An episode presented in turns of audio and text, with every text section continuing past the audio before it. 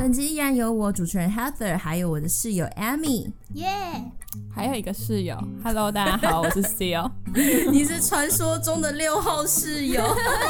听说我好像在这个节目里面常常出现，没错，你没几乎好多集都有你的身影哦。但是都没有我的声音吧？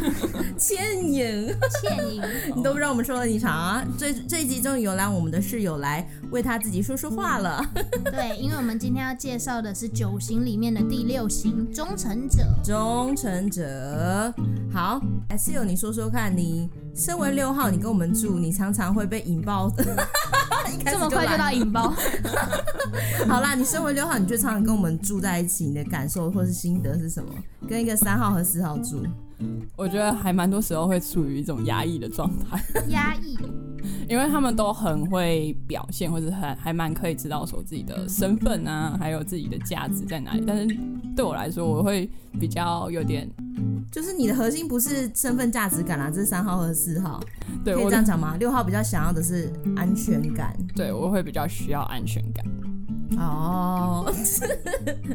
你的意思是说我们没有给你安全感吗？哦，大家不要误会，不要误会，我们的关系很好。哎、欸，这样子讲会不会 会有人相信吗？会有人相信我们关系有太多惊喜了，太多惊喜，怎么样的惊喜？可能就是原本放在冰箱里的巧克力，它消失了，这对你而言惊喜吗？我我其实会有点哈，怎么会怎么会有老鼠吃了我们家冰箱的东西？哦，六号六号不喜欢惊喜，这个惊喜是谁制造的啊？是 Amy 室友吧？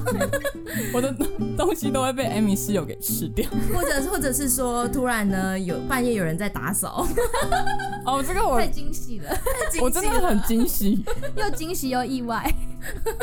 对对，所以 M 那个身为我们的六号室友室友，他常常因为跟我们住在一起，感到各种的惊讶，尤其是六号人最不能忍受的不可预测的事。Surprise，有点太 surprise。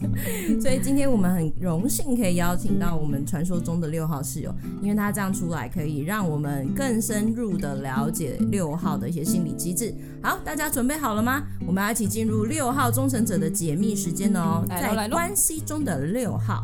来，Amy 先帮我们讲解一下六号就是的一些基本介绍。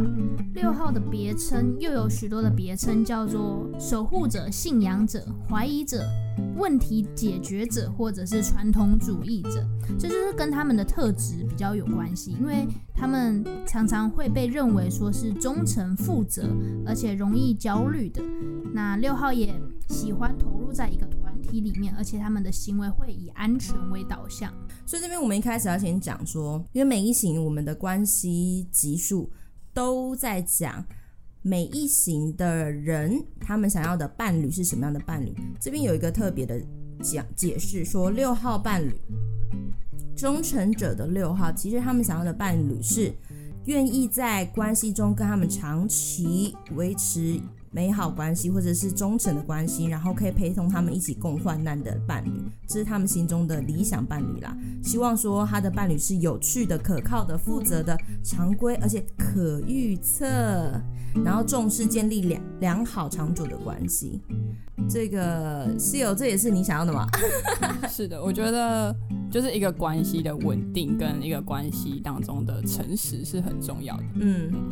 好，然后接下来这边有讲到说，六号呢，他们在关系或是在家庭中建造自己的家庭的时候，其实六号我觉得会是九型里面跟一号，就是这这两个啦，我会是觉得说在九型里面特别顾家的类型，其他也是会，但特别六号跟一号，因为他们都是非常非常的负责。然后六号，我们刚才 Amy 有讲到一个点，说六号是守护者。也就是说，他如果认同你是他的人，你是他家中的成员，他就会认真的保护你、跟守护你、捍卫你。所以我个人是觉得六号真的是家庭中的一个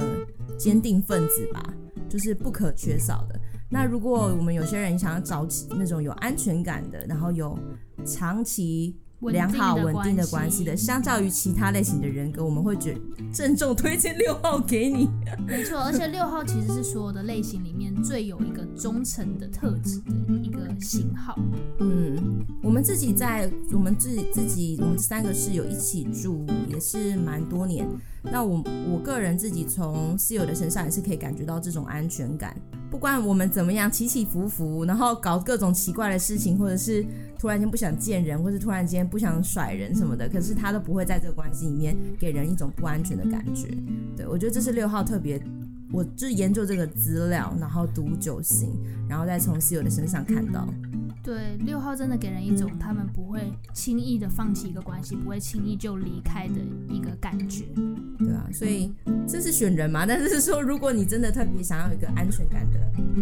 伴侣关系的话，我会觉得六号会是一个蛮好的人选。好，接下来我们要来揭露六号人的基本恐惧。每一型我们一开始都先介绍他的恐惧。你在关系中，如果你可以真的了解你亲密爱人的恐惧是什么，核心的害怕是什么，很可以帮助你们关系可以避免不必要冲突，或是帮助你们增进彼此对对方的了解。Amy 要跟我们讲讲看，六号的恐惧是什么吗？六号的基本恐惧就是没有支持和引导。其实六号做许多的事情，或是六号常常很忠诚，是因为他们不希望失去支持或是被遗弃。那相对于这个基本恐惧，六号的基本欲望其实就是想要找到一个安全感和支持感，因为他们的恐惧会使他们感到很焦虑，所以他们必须要对这些恐惧有一些行动来回应。这就是为什么六号会去成为那个保护者和捍卫者，可以去保护那些愿意支持和依赖他们的人，因为他们不希望失去这些关系。也就是有点像是说，因为内在的恐惧是害怕失去安全感与支持感，所以某种程度他也可以同理别人。如果有有一些人在他们的身边，重要的人人在他们身边，他们也会觉得说，哦，我们要保护他们，让他们不要感觉到不安。室友，你觉得呢？你在就是六号的这个资料里面，你有看到或是让你想到什么吗？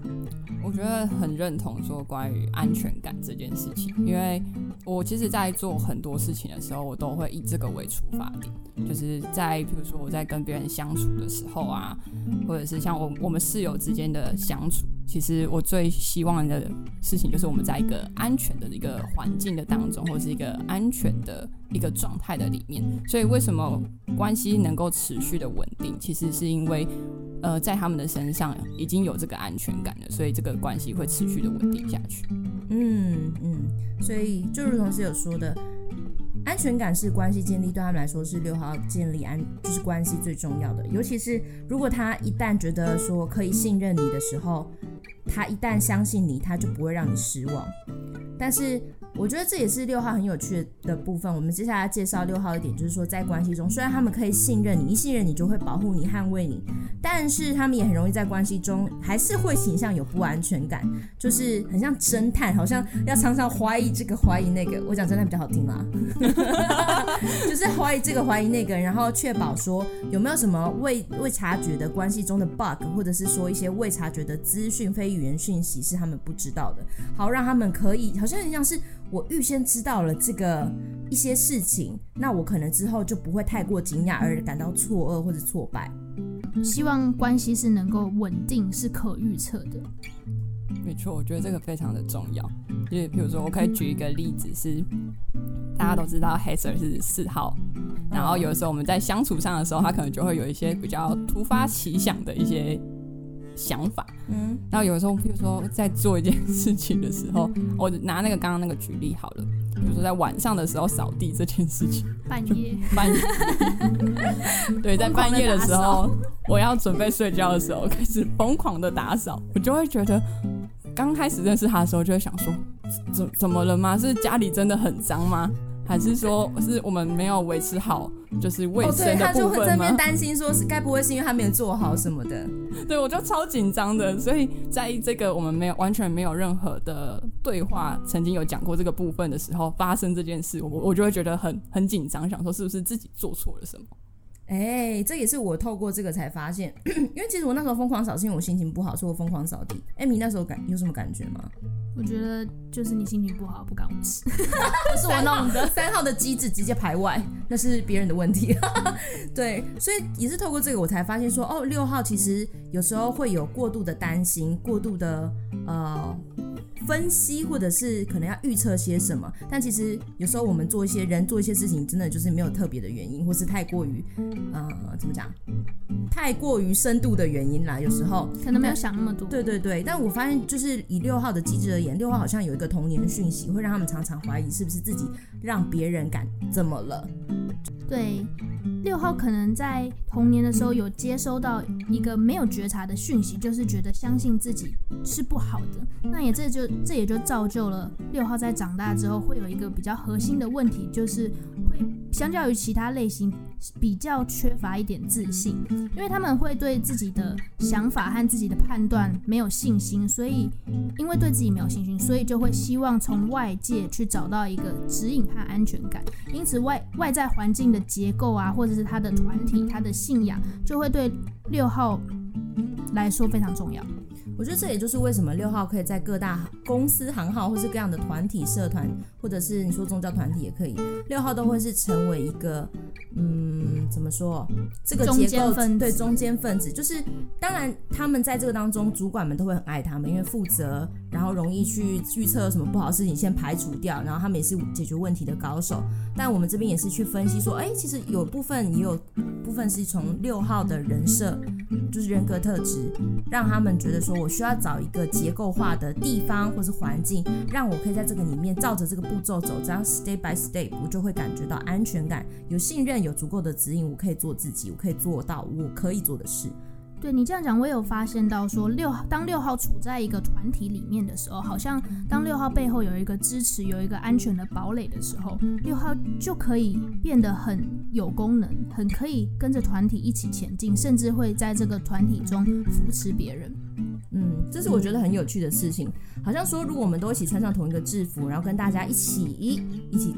欢笑，一起做事，一起保护自己，我们都认同的价值观，这对他们来说会是很有意义，也会很有安全的一件事。对，因为团队或是隶属于一个群体，对于六号来说非常的重要，也是他们一个自信感，而且可以前进的动力。嗯，我觉得这一点在我们室友当中真的是可以看得出来。以我们住的这几年来说，比如说艾米，她就是一直在她的专业上不断的钻研。那他是三号嘛，成就者。然后我是四号，我是挖生，对，寻找自己的真实面，自己在研究心理呀、啊，研究智商，研究别人的，也研究别人的。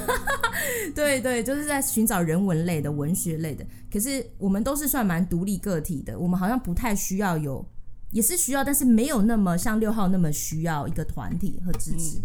对，我们其实非常的需要。讲到这个团体，未必说是一个真的非常大的群体，也有可能是来自于家人，或者是来自于说跟你在一起比较亲近的人。就是我们是会需要这样的一个支持。就像是为什么我常常会回到家里面的时候，就有一个很奇妙的一个状况，就是我即使我回到家里，我还是会去他们的房间敲他们的房门，然后想要跟他们聊天、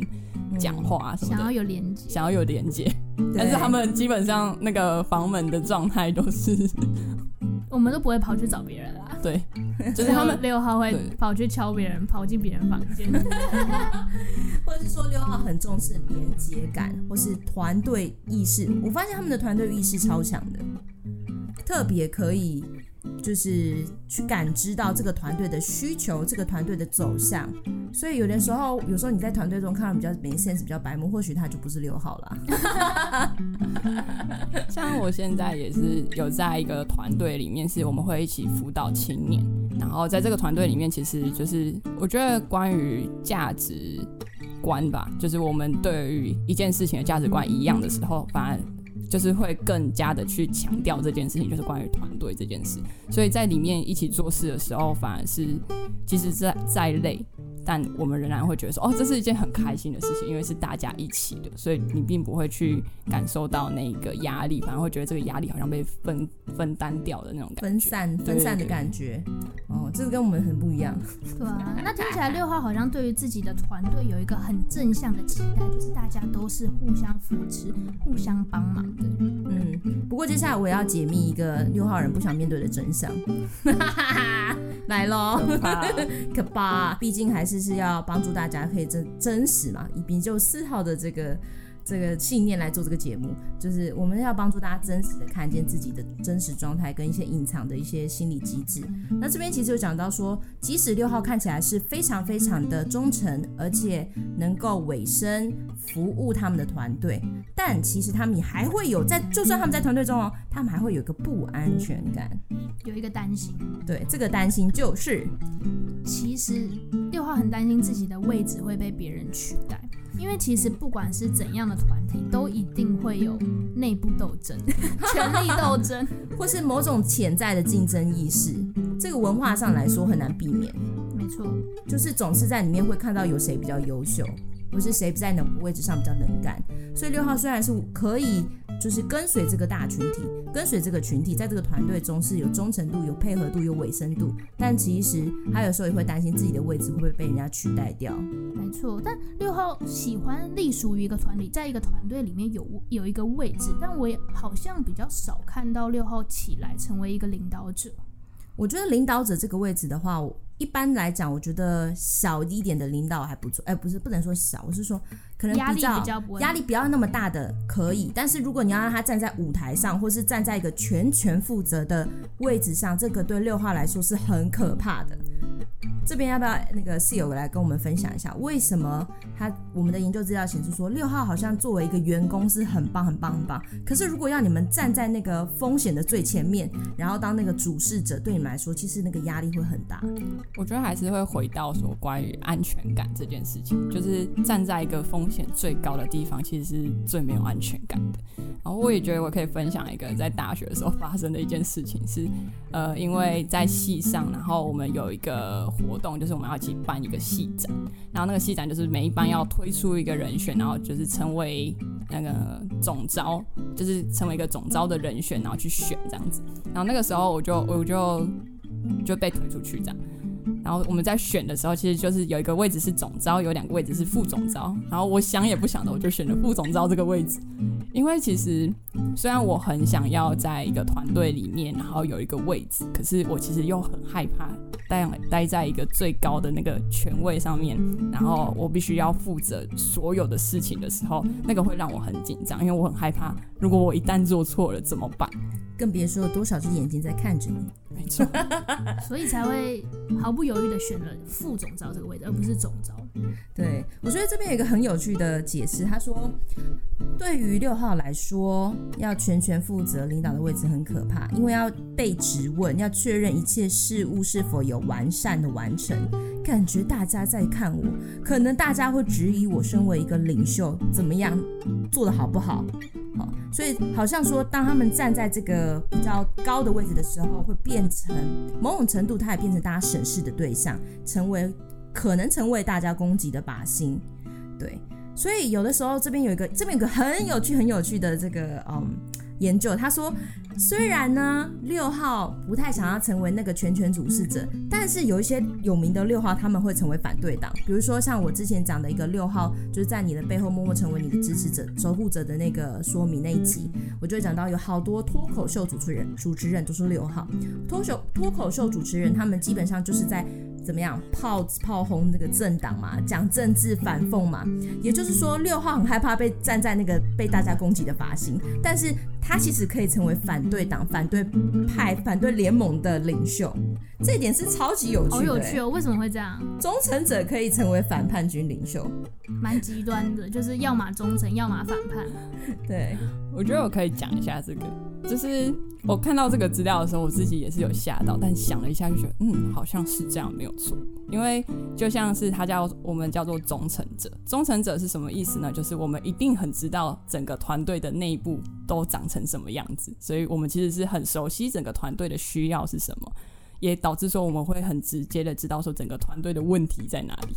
所以我们会很容易就直接成为一个，就如果说这整个的呃核心已经不是我们所跟随的那个团队的话，我们也会很容易成为一个反叛军的角色。这点真的是很有趣哎。也就是说啊，不，没有不喜欢站在那个位置，但是可以成为反派的军的这个领导者。嗯，我觉得其实 好像熟悉熟知那个内部构造跟结构，知道这一切的核心是什么。所以，嗯，看你不顺眼，我就站反方。哎呦，好可怕啊！最知道这个里面的那个权力斗争的真实模样。所以要珍惜一下你们身旁的六号的朋友，因为有一天或许他会真的 成为一个反派的角色，真的超好笑的。好，接下来呢，我们讲到六号的持续讲到他的恐惧吧。有一个部分是六号，其实有时候他们不想要走在，就是我们现在讲的不是领袖的位置喽，而是说好像他们不愿意怎么讲标新立异吧。在大部分的时候，六号其实不想要标新立异，不想要好像跟大家做不一样的事情，或是走在特别特别前锋的位置。比如说打球来说，他们不会想要打前锋，而这个可能跟领导有点不一样，可是。有点像是说，我觉得这里有一个小矛盾，就是说他们不想要，嗯，我这边举个例子，因为这个例子有点难讲，那我举个例子，有点像是你们跑，全很多人一起跑马拉松，然后要跑到就是要跑到跑的这个过程呢，六号呢他不会跑第一个，他会稍微领领领那个后后退一点。不要跟大家差太远，对，不要跟大家差太远，但又不要站在第一个，因为站在第一个的意思就是说你看不到其他人，其他人都在你的背后，这样会让他们没有安全感，所以他稍微慢一点，然后有一些人站在前面，他可以看看到大家，然后他会觉得比较有安全感。所以这个如果体现在生活中的话，会觉得六号好像有一个矛盾，就是说六号好像嗯，好像害怕自己成功，这是一个。有点矛盾，我有点搞不懂的事情哎。六号为什么不想要成为靶心？就是一样回到那个嘛，安全感的问题。可是其实我也有认识一些六号，是他们是很，就是很容易被人家看到的，很有一些魅力的，然后他们很容易就会成为那个角色。我对他们的认识是，他们也蛮享受的。可是，在这个过程当中，他们也一定会有一个不安全感，就是会有一个紧张，是害怕有如果有一天从那个位置上掉下来怎么办？对，这个其实也是有的。但是我觉得这个心态就有点像是，当你成为一个最明显的人的时候，其实你就会越是容易成为别人攻击的角色。不管说他带出来的到底是好的东西或是不好的东西，可是我们其实很害怕别人的言论啊，或者是一些反馈的东西。我觉得这点可以，比如说我们室友住在一起的时候就非常明显，因为像是我们三号、四号，我们是二三四是新群组，我们的。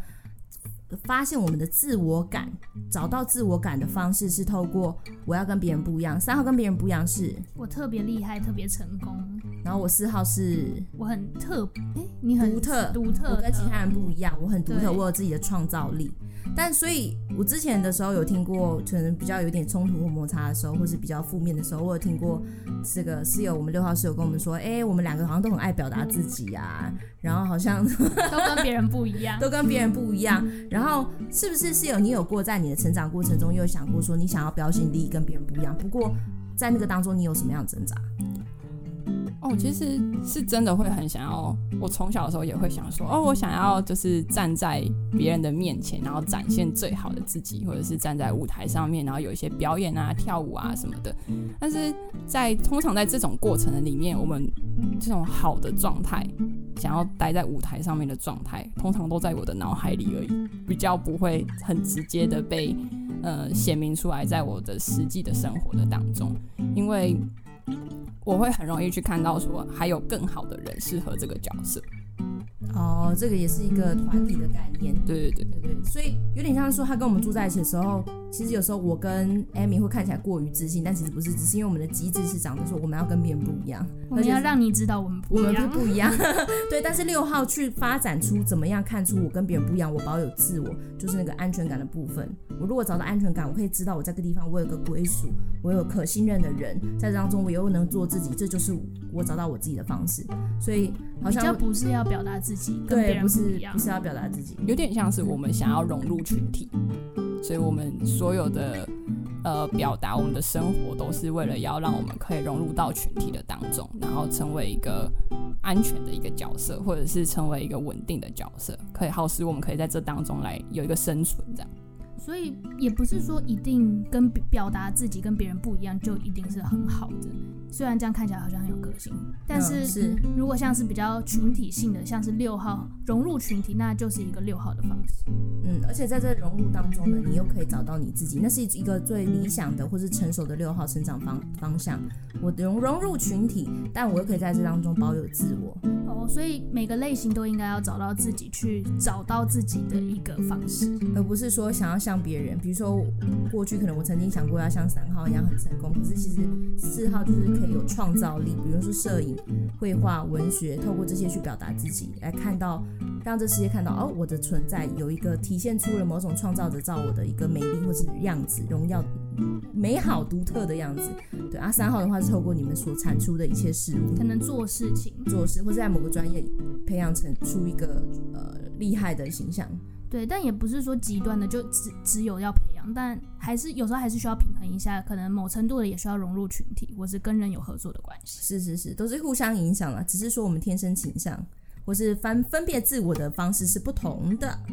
好，接下来呢，我们要讲到六号要怎么样在关系中帮助六号，或是更加了解六号。六号在关系中，虽然他们很。可以给你信任感、安全感，但其实六号有一个很主要的关键字，我们接下来来开启这个关键字，这个就是怀疑。我们刚才对啊，我们一开始讲侦探嘛，就让我想到那个名侦探柯南，他每一集呢打开呢，他都在找那个什么。就是只要这有柯南在的地方，就会有人死掉，然后都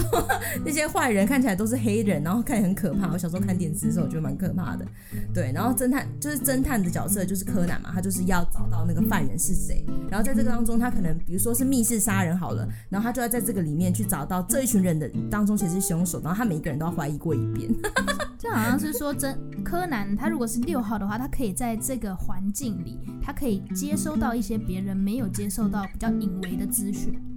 呀，yeah, 比如说面部表情啦，有些人说话的那个 bug 啊，你刚刚挑眉了一下哦，你刚刚眼睛抽筋了，你刚刚眼睛抽筋，你是不是在说谎？哦？或是这个人的手势怎么那么过多什么的？所以好像说六号其实可以感应到在环境中许多隐藏的资讯，好像说他们试图要揭穿一些。可能不是真实的事情，要找到这个背后的信息是什么？有点像是说，他们很想要透过找到证据，透过翻出掩盖的这些掩盖事实的东西，找到真相，会让他们感觉到安全。我们回到安全的点，因为这跟八号不一样，八号也会想要试图找到有人在说谎，试图找到一些黑心作业的背后的真相。可是他们找到真相比较不一样，他们好像觉得说应该应该要这样。对，八号有点像是说，我就是不能忍受这些虚假和虚伪的人，我要找寻找真相，真相是有能力的，真相是强大的，众人大众人都应该追随这个真相。可是六号不是，六号其实不是说一定要让人家看到真相，然后强调这个真相有多棒，只是想要可以看到，可以预测，可以有一个稳定的感觉。嗯。关于怀疑这个部分，我必须承认一件事情，我觉得我很怕讲完之后，我的朋友圈会发生一件非常重大的改变。你说说看吧。就是其实，在每一个我认识的新朋友里面，或者是我在认识的朋友的过程当中，我通常的第一个反应都是，我会先怀疑他一下，甚至是。呃，怀疑这个词可能大家听起来会觉得有点不是很好，但是换了另外一个词，就是你一定会先观察这个人，嗯，就是像他们讲的，就是像侦探一样，我们一定会先观察这个人，或者是先有一些关于这个人的资讯，可能你之前就看过他，或是听过谁讲过他，就其实这些都会成为我们脑中的一些资讯，这样子。所以其实怀疑不是说我们很。很针对你，而是我们对于所有的人基本上都是这个样子。我们的怀疑其实是为了要让我们自己知道说我们在跟谁相处，好让我们在一个安全的状态里面。嗯，而且这样的怀疑有时候会比较像是我们会说悲观吗？但那个悲观又不是忧郁哦，那个悲观有点像是说我试图去找到或是设想。有可能在这件事或是相关人事物当中，可能会发生最糟的事情是什么？好像预先设想的那个画面，就不会有再更可怕的事情发生了，是这样吗？没错，没错，我就觉得啊，最糟就这样了，就不会再有更糟的事了。没错。可是这样，如果在伴侣关系当中的话，会不会让六号的伴侣也觉得说，你你为什么一直在想一些，嗯，想一些就是小细节啊，或者是我的一些举动，为什么就会给你那么多的联想？好像说对方说话的动机还都会被怀疑，说话时说的语气、说的话的内容都会被怀疑，好像需要做更多的解释，让六号去比较安心。对对对，然后还有一个点是，有点像是，比如说以 LINE 来说，大家现在都用 LINE 嘛，对不对？那有的时候，我们不是在看到对方已读我们的讯息没有回的时候，我们会觉得紧张嘛？可能大家多多少少都不喜欢这种感觉。但我对我觉得对六号来说，会去更加深他们的紧张，因为他们可能会导向自己身上，或者去思考很多不好的情况，说这个人为什么会这样？他为什么没有马上回我？对我们来说 lie 的讯息像这种文字讯息啊，里面一点点的符号或者是一点点的字句，有可能都会引起就是无限的涟漪。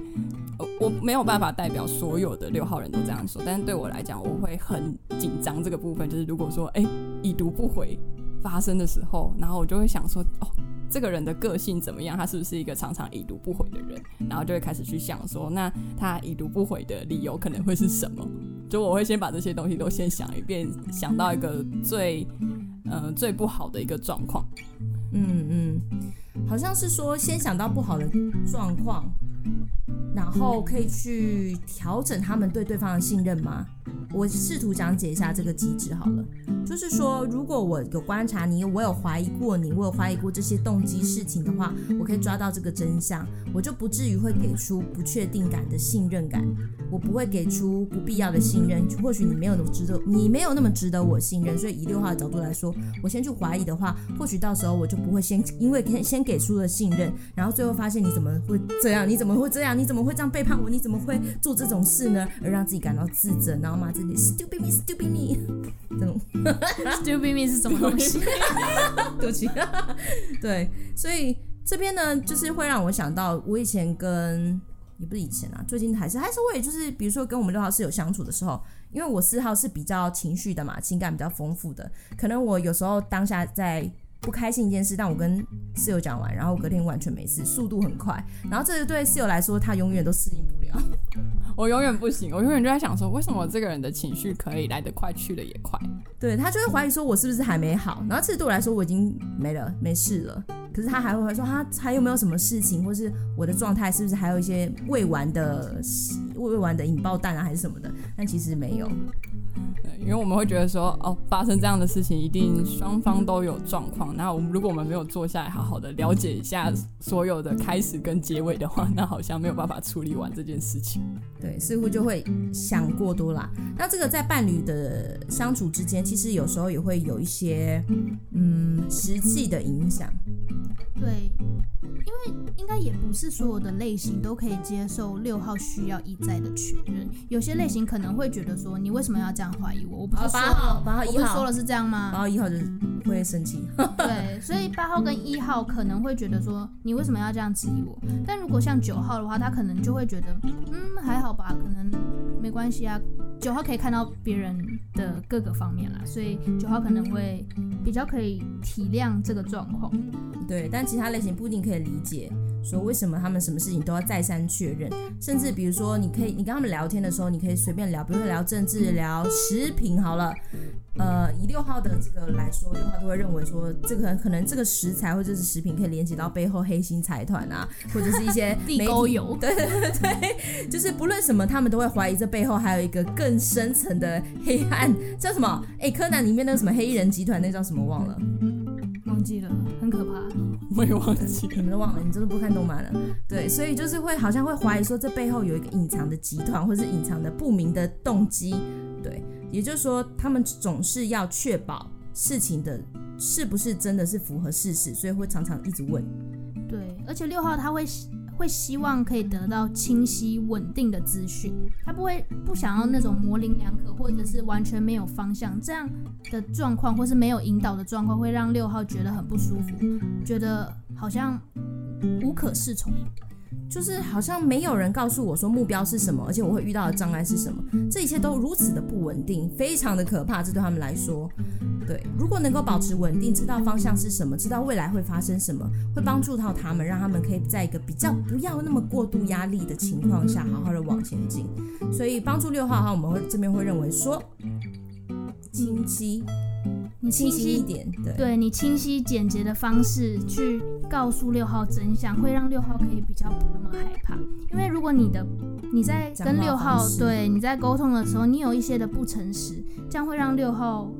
开始怀开始怀疑你。那一旦你们的信任破坏之后，这个裂痕就会产生，他会很难再信任你。再来六号呢，我们刚才讲到说他你要清晰简单的跟他沟通嘛，告诉他一些稳定清楚的资讯。再来以沟通方式来说，请给他们开放空间来沟通。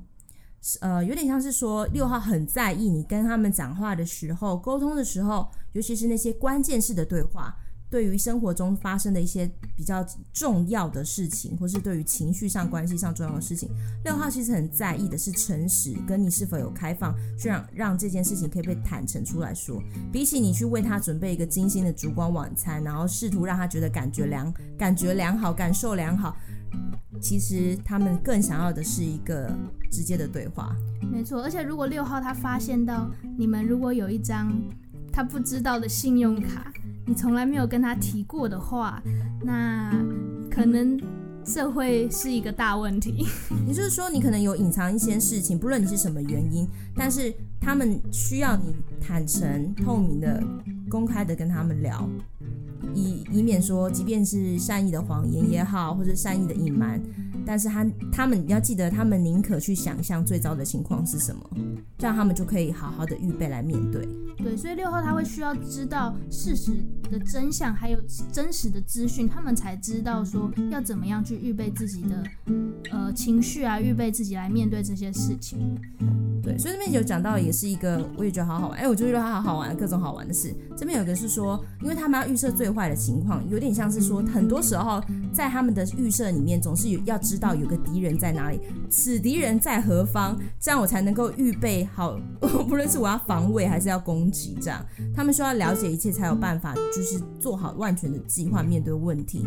所以在沟通中尽可能真实，然后让他知道说情况是什么，问题是什么。没有明确叙事，他们会觉得压力。但是你跟他们讲话的时候，也不要就是，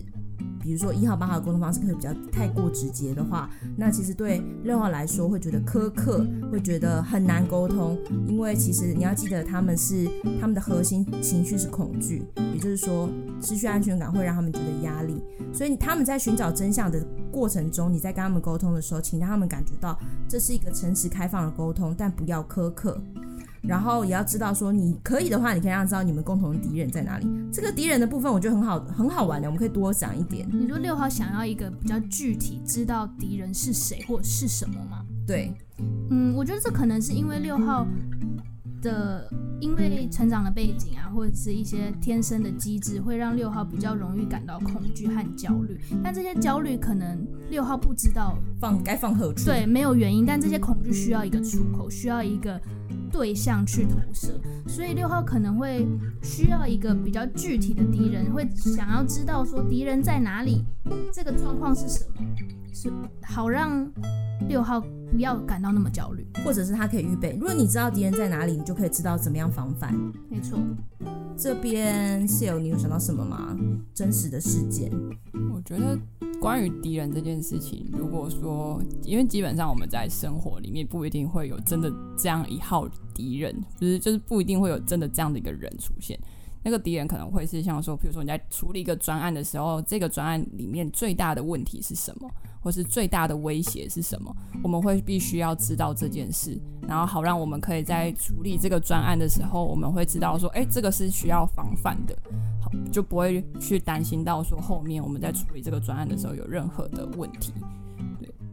对，所以我们这边也是有提供一些帮助，就说六号有一些恐核心恐惧的问题，那你要怎么帮助六号朋友呢？要怎么帮助你的六号情人、爱人呢？有两呃两点，第一点就是你要让他知道具体的敌人在哪里，因为就是我们刚才讲的，可能有时候这个不是那么明显，所以他的焦虑你也会觉得好像不清楚，有点模糊。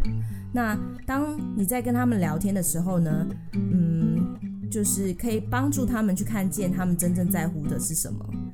因为有的时候六号会是用想象，我我觉得很像假想，不是假想敌啦，但就是说好像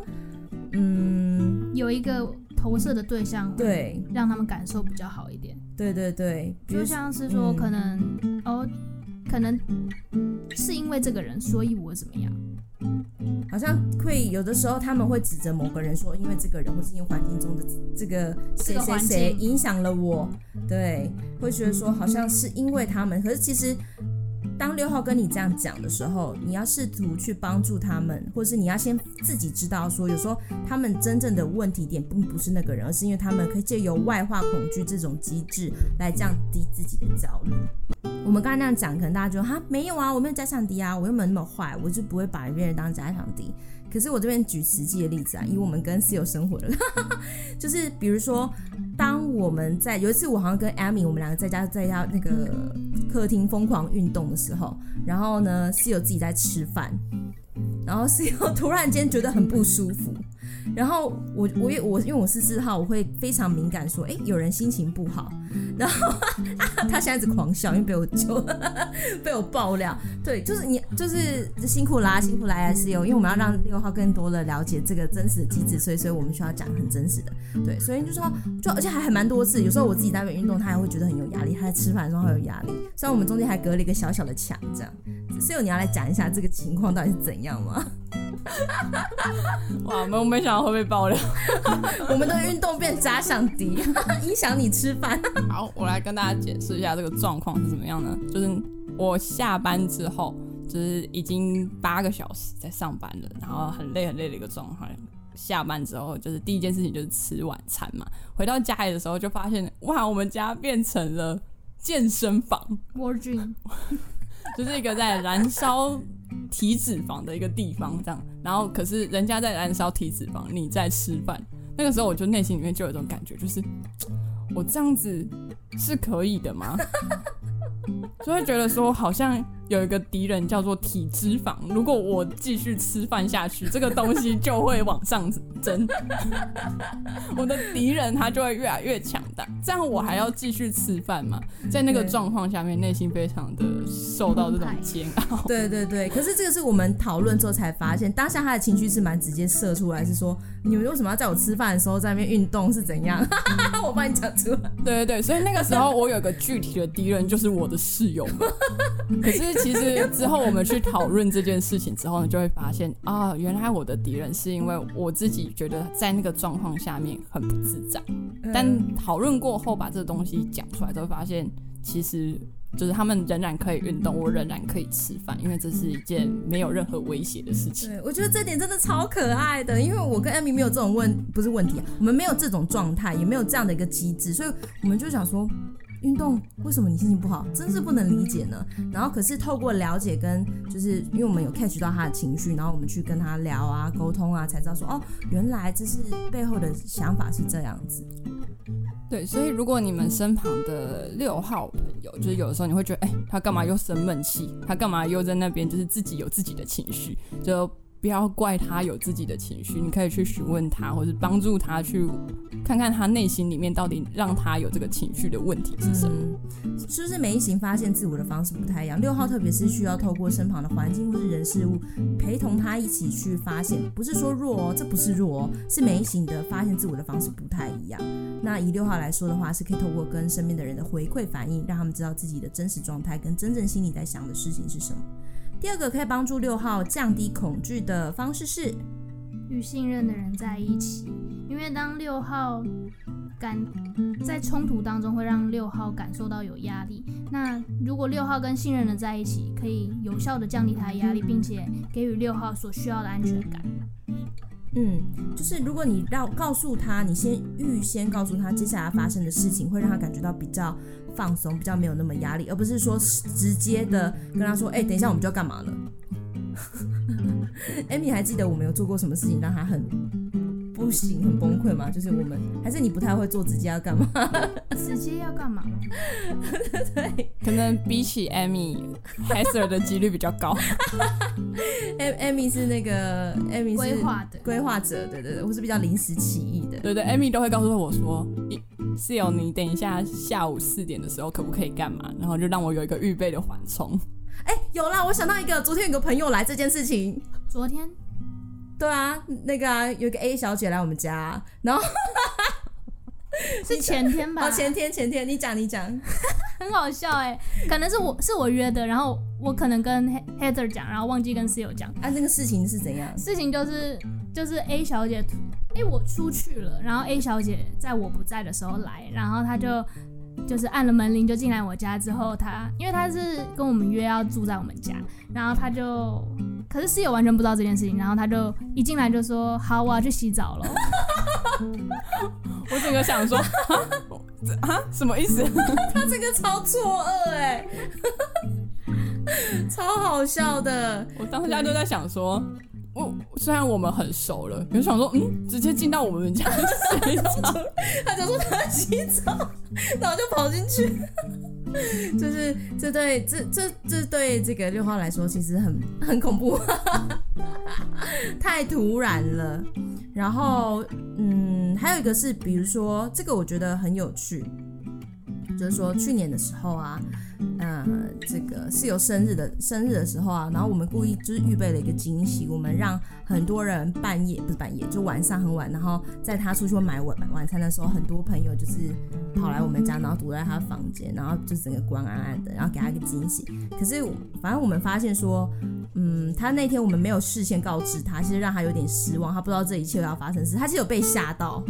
是感动的吓到吧？很感动，而且我感动到哭了。我我就在想说，我到底是感动到哭了，还是被吓哭？可是可是他一个人挤在他狭小的房间，有够热哎！那一次，然后我们还是骂说，他到底买回来买那么久，什么时候回来啊？就那天我买八方云集哦，不是吧？我就买了一个卤味，然后那个卤味 等很久，每次都等很久。对，然后但是我们讲这个例子是因为，就是六号其实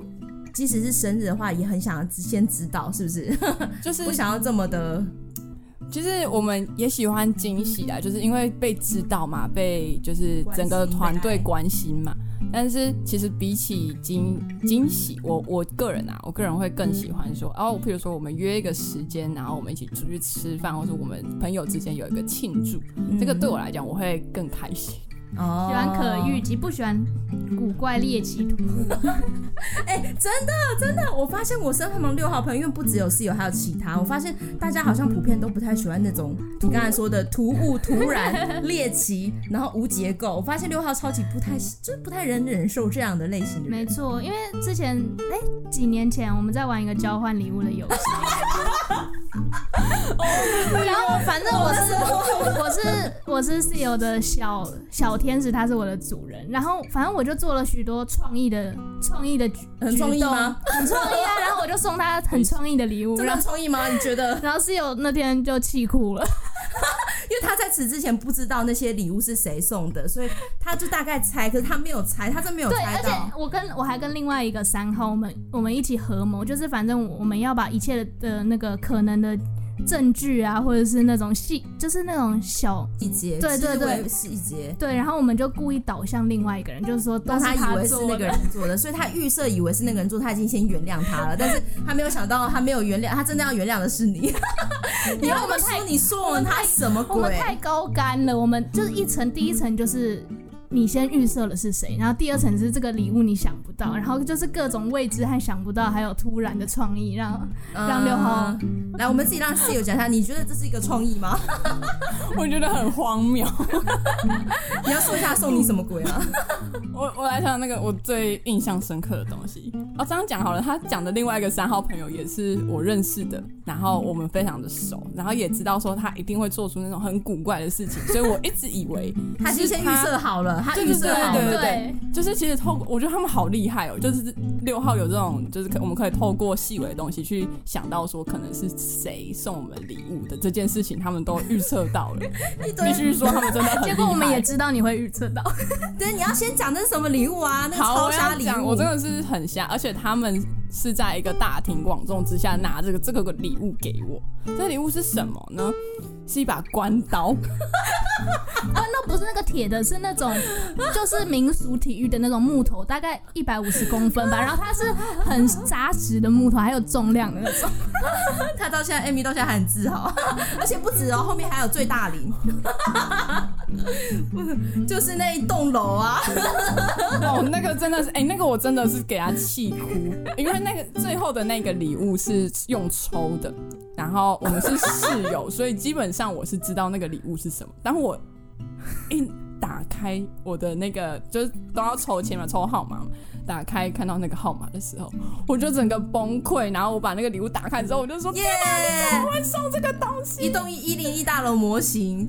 那个一零一大楼模型在我们家的放很久了，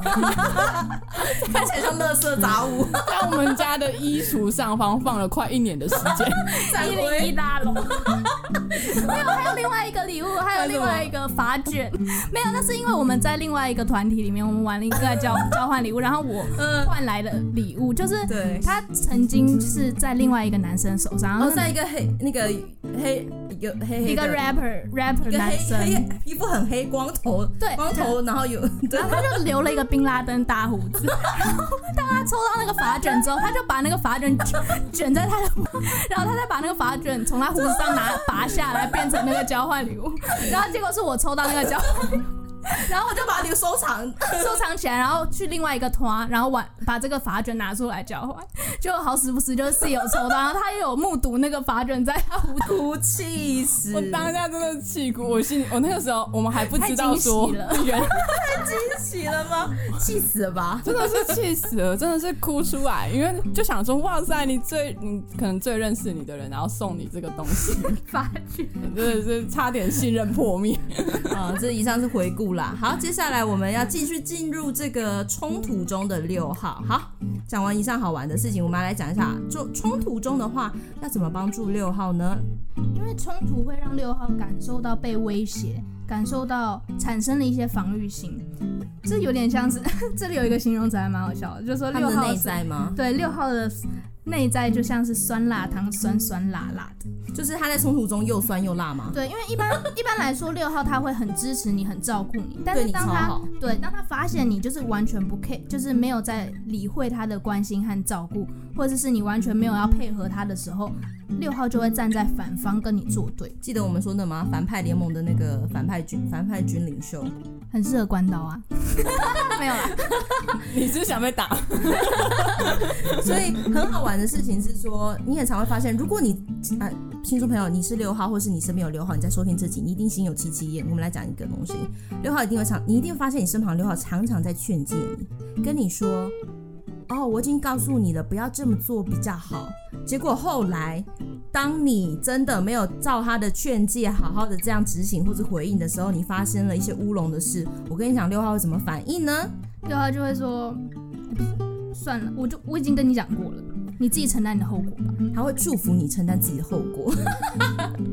酸酸辣辣的，对，所以有点像是他们要么就是好像很帮助你，很贴心，很照顾你，不然就是看到你就是不听劝，最后做了糗事的时候，他们就会在旁边冷酷冷酷的在那边微笑说：“看看你自己做什么蠢事，承担后果吧，承担后果吧。”这边是在讲到说六号可能会有的一些情况啦，就是在冲突中，他们可能戒心比较高。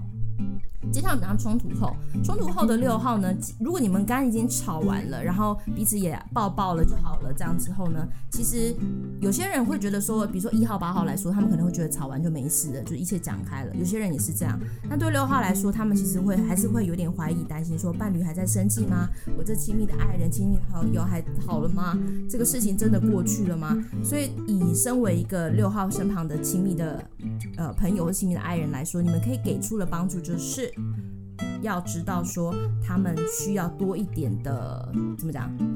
多一点的确认，确认，知道你已经没事了。对，所以你可以主动伸出友善的手，说：“哎呀，我们昨天讲完没事喽，我们今天不要去一起去吃好吃的，或是走一走，让他感觉到说一切已经都过去了，是好的。”关于这个部分。我想 Hester 跟 Amy 应该很有感觉，因为常常我们因为我们住在一起很久，所以我们多多少少都会有一些冲突。当冲突发生之后呢，他们都会感给我的感觉是，他们好像就觉得这件事情就已经过了。可是对我来讲，我就会那个余烬还在，对，而且我会非常非常的紧张，意犹未尽，想。意犹未尽，乱用。我就想说，哇，他们会不会还是很在意这件事情？所以我就会，比如说，我就去敲他们的房门，然后进去，然后就问说，哦，刚刚的那件事情怎么样？那。我们其实会非常的需要说，可能对方很明确的说，哦，已经没有事情了，或者是，呃，你被原就是可能原谅了啊，或者是饶恕了啊，嗯，饶恕了，然后或者是说，呃，对方可能有些举动让我们觉得比较安心的时候，那个时候其实六号才会比较不会这么的紧张。你觉得我们有帮助到你这点吗？我觉得跟 Hester 还有 Amy 住在一起有一个好的部分，是因为我们都很想要沟通，跟更想要认识彼此。所以其实我们在很多的冲突过后，我们都在，我们很多的话题都是为了要更多的认识彼此，会问一些问题啊，就说，哎，那你的感受背后可能有什么样的想法？你要不要说说看？那我们就可以在这个过程里面，就是更了解对方。所以其实后续的处理的部分，他们都处理得非常的好。谢谢谢谢谢谢。你看，我明天还是去找你玩，把你惹生气之后，然后再去找你玩。这个到底是什么心态呢？观众朋友可不可以讲讲看？对啊，就是嗯，好，这就是有余，就是有余韵的六号，要知道他们有些事情没有那么容易过关。好，接下来给伴侣的一些 tips，一些。这个步骤可以让你去帮助你的六号爱人、六号伙伴。就是第一点，需要知道说六号需要一个合作的伙伴，是当六号在感受到焦虑、有压力的时候，能够帮助他们能够冷静的。因为六号在当当六号得到支持还有安全感的时候，六号可以负责很多事情，也可以很敢的去做一些事情。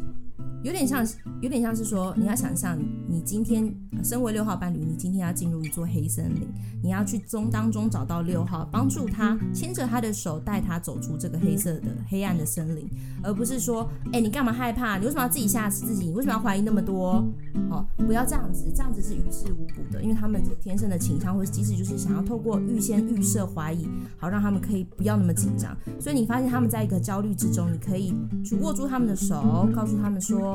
你觉得要怎么做呢？可以确保你担心的事情不会发生。所以呢，你要给他们时间，有耐心，然后他们让他们可以慢慢的走出来。然后要记得，他们不是不会解决，记得他们是问题解决者，只是他们需要一点空间和一些时间。对，因为六号他的天生的机制会让他很难去相信一切都没有事，一切都会好起来的。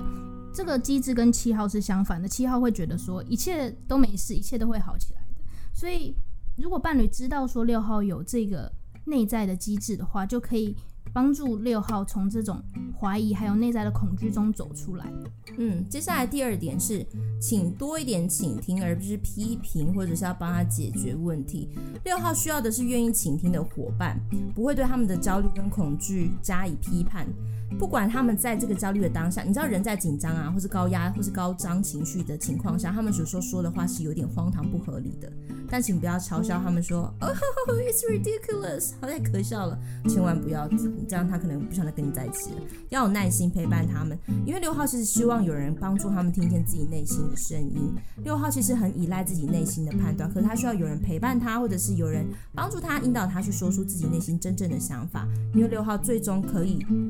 真的是可以相信自己可以解决问题，就会好起来。对，也不要跟六号说你太紧张了，你只要就是不要管这件事啊，你不要管他，一切就会好起来的。你这样跟六号说，六号一点也没有得到帮助，因为他六号需要的就是有人来验证他们的担忧，有人听见他们现在在担心、在焦虑什么，然后给予他们时间去处理。对，即使他们的，即使他们很真实的表现他们的害怕，也不要去嘲笑或藐视他们。一个人愿意在你面前像你，我觉得这不针对明星都是的，各种人都是，就是说一个人愿意在你面前敞开流露他真实的情绪和脆弱或者敏感，甚至是恐惧。这时候你应该看见是他是有勇气的，你应该去，呃，你可以做的事情是说谢谢你，把你最真实的情绪和真实的恐惧告诉我。对，而且六号他们要的不是你来帮助他们解决问题，六号很可以解决问题，他们有能力去解决自己的问题，他们要的只是你来。让他们相信自己有这个解决的能力，所以这边有一个沟通技巧，我们直接告诉大家怎么做比较好。来，今天如果是六号提出担忧的话，那你千万不要回，拜托，怎么可能？你可以回的是，是的，情况可能会的变得有点糟糕，但是我们可以怎么做？嗯哼，或者是说你直接说出他的忧虑，然后让他听见他自己的忧虑的时候，他自己会想办法。我觉得在这个部分。为什么会说六号会非常的需要一个伙伴？其实刚刚前面有提到，就是说，比如说我们在挑选伴侣的时候，或者是我们在找一些朋友的时候，我们会希望可以往一个稳定的方向走。所以其实当就是我们的另外一半是我们的伙伴的时候，会觉得说，在一个平行的状态，然后是一个我可以有一个安全感，然后我可以去分享我内心里面的东西。因为对我们来讲，我们最基本的就是恐惧，我们跟恐惧相处很久了，它是我们内心里面最深处的东西。所以，当我们把恐惧告诉你的时候，或是当我们把一些担心的事情告诉你的时候，其实就是我们在跟你敞开我们的心。但是如果得到的回应是“哦，你想的太多了”，“哦，这不可能发生啦”的时候，我们其实会有一个很大的冲击，就是。有点像是，嗯、呃，我们一直跟这个东西相处在一起，嗯、然后好像就是全然的被否定了，嗯，对，所以当下可能我们会更受伤，因为对我们来讲，我们把这个东西敞开出来讲出来，其实就是因为你是一个值得我们信任的人，所以我们想要向你敞开。嗯，透过这个再次跟大家讲，不要告诉你身边的六号说你担心的事永远不会发生，试图透过这样来减少他们的恐惧。可以说的是，我们可以怎么做呢？然后牵着手把六号从他们的焦虑当中压拉出来。嗯，好，接下来讲的这个是六，我发现六号都蛮喜欢的，我不知道是所有啦，但是好像六号真的蛮喜欢的。精心时刻是个好选择，让你来陪伴六号。精心时刻其实就是一个一段有品质的两人时光，就是在这个这个时时段里面，你们两个是可以坦诚的沟通，而且开放。自己内心的感受的，那在这样精心的时刻里面，六号在关这样的关系里可以感受到自在。嗯哼，在这样的关系里面呢，会让他们感觉到自在，这也是六号的一个。机制嘛，六号其实可以往三号走，也可以往九号走。往九号和平走，就就是可以比较放松，可以呃让他们觉得说事情不一定要所有都要自己来解决。虽然这对他们来说极度困难，他们总是要忧虑，总是要想办法解决，预先设想一些事情。但是如果透过这个精心时光，保持品质的这些时刻，让他们感觉到你的陪伴、爱，还有你给他们的安全感，会让他们觉得说。哦，我可以暂时放松，不需要一直这么警惕。或许这个精心时刻结束之后，他又会回到本来的状态，但那也没有关系。好，接下来有两小点是给六号朋友的。六号朋友们，你们如果想要成长的话，我们这边有两个小建议哦，可以帮助你们成长，你们可以听听看。Amy，你觉得第一点应该是什么样才可以帮助他们成长呢？第一点就是要正视自己的恐惧，因为六号常常不知道自己在恐惧什么，以至于会有一些对于外在的投射。但是如果六号能够很直接的正视这一个点，去问自己说：我到底什么样的时候才是感到安全的？到底有什么才是安全的？如果问自己的问题，如果清楚知道自己要什么的话，这会给六号更有方向，知道怎么样去达到自己所需要的安全感。室友，你有没有可以说一下你的历程吗？你有经历过这样的事情，然后你怎么去正视你的恐惧吗？我觉得我会还蛮长时候都在都在一个焦虑的状态，可是那个焦虑就是就是会就是好像没有一个主要的事件，但是我就会感觉到很焦虑或者有一个紧张。但是我觉得在面对这种状态的时候，多问自己几个问题会帮助到自己，就比如说我感到焦虑是从什么时候开始的？在那个时间点，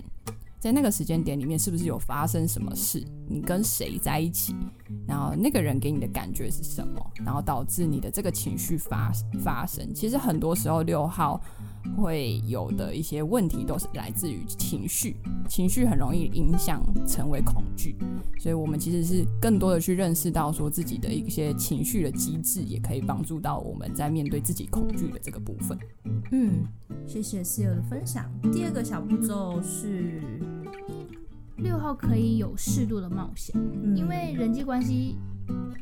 是需要冒险的。跟人建立一个新的关系，都会有一个新的风险产生。但是呢，跟人的关系绝对值得六号去来冒这个风险。所以给六号的建议就是，有时候在人际关系中需要去跨出这一步。你说给出信任吗？你指的是给出信任吗？在亲密关系里面，对，跟或是跟人建立新的关系。嗯，这个部分是真的，因为就像刚刚前面讲的。我们非常的需要群体，那群体怎么来呢？其实我们就会需要适度的冒险去认识人，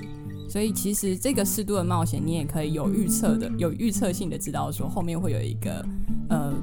对你来讲一个好的一个群体，值得你信任的一个群体。所以我觉得，当你往这个方向想的时候，其实也会帮助到我们自己是哦，这个风险其实是变成可预测性的。嗯，我想问一个问题哦，就是是有六号是不是？如果他当你们就是不再信任一个人的时候，是不是真的就会整个切掉，或是在避开他？如果当你们觉得一个人不可被信任的时候，就很难再次信任他吗？会有这种这样现象吗？我觉得以我个人来说，当然我没有办法去代表所有的六号人，但以我个人来说，关系对我来讲是非常非常重要的，所以不管。对方是不是跟我之间的信任有任何的破碎，我都仍然会相信这个关系是有可能复原的。嗯，对，就像是一定有很多的状态，就是你跟朋友的关系是透过吵架更加的认识彼此，或是透过一些冲突的时候，你们才会更加认识彼此。对我来讲，呃，很多的时候在冲突的里面，我反而更能够。进入到一个是我会持续的去相信这一段关系是真实的，而且是安全的。哦，你说这，但我觉得这是你个人的生命体验呢，我觉得很好，就是你相信你也这样经历过冲突、摩擦。一些可能讲出来会有点伤人的感觉的一些真话，但在关系里面中，你觉得这些考验要是能够走过，能够保持你们的关系，或是让你们的亲密关系是建立在真实的基础上，嗯，没有错，嗯，很喜欢你这样的分享。好，我们最后来到一些暖心的鼓励了，要鼓励我们的六号朋友们。六号在关系当中是非常可靠的伴侣。因为他们从长远来看，他们绝对不会随意的就抛弃你了。他们如果跟你进入了一个努力的要去维持这个好的关系、好的友谊，而且六号他本身也是很可以预测、很可靠、很值得信赖的。我觉得这边我想讲一个东西，我自己，嗯。以我自己来说，我觉得我早期的时候，我比较倾向，因为每个人交朋友都会比较倾向喜欢的类型嘛。那我早期的时候，我比较倾向是那种有趣的啦，或是看起来特别聪明、大胆的，有点反叛基因的。但是，就是这两三年，我发现我身旁竟然多出了一些很好很好的朋友，包含室友都是六号，都是这种比较结构的、比较稳扎稳打的。那我就发现，我之所以可以跟他们成为好朋友的一个契机，就是因为我发现，在跟他们的关系里面，他们的给人的这种安全感，或是他们对于关系中他们愿意付出，甚至牺牲一些自己的部分，比如说他们就不要太计较一些事啊，或是说他们就还是主动的来找你，或是跟你维持长期的关系。我觉得这个东西都是，这些都是我在六号人格特质上面感受到很温暖的，也是很窝心，也是真的很触动触动我的心，会让我觉得说哈，我没有想过我的朋友选择竟然可以有这样的类型。所以我觉得这边也是鼓励我们的六号朋友，就是打呃，或许有些人没有看见，或是不一定会觉得你们的付出是珍贵的，可能有些人当做理所当然。可是你要知道，有些人是可以体会，也可以去感受到你们的付出和真心。我觉得我也想要，就是鼓励，就是身为六号的朋友，就是其实大部分人可能看我们会觉得是有点无聊的，或者是会觉得说，哦，好像很多事情都是不停的在一个重复的里面。可是其实，在这种稳定性的当中，会让更让别人去看见说，就是。就有点像是你在看一个宝石的时候，如果他已经拿出来给你看，那你就只能看到这样。可是当你就是如果你是从一个土堆的里面，然后你去找到这个宝石的时候，然后只有你知道这个宝石的漂亮之处的时候，其实你就会发现说，哦，它变得很珍贵。六号就有点像是这个样子，是我们里面有很多很好的东西，其实是需要透过相处才会知道的。以上是对我们亲爱的六号朋友的建议，也欢迎收听本集的拥有六号伴侣六号爱人的我们的听众朋友透过这集你们可以更加深的了解你们的亲密爱人你们亲密的关系。好以上就是本集天生良品发现你的人设欢迎大家收听请接着期待我们下一集七号人的关系解说大家拜拜拜拜。拜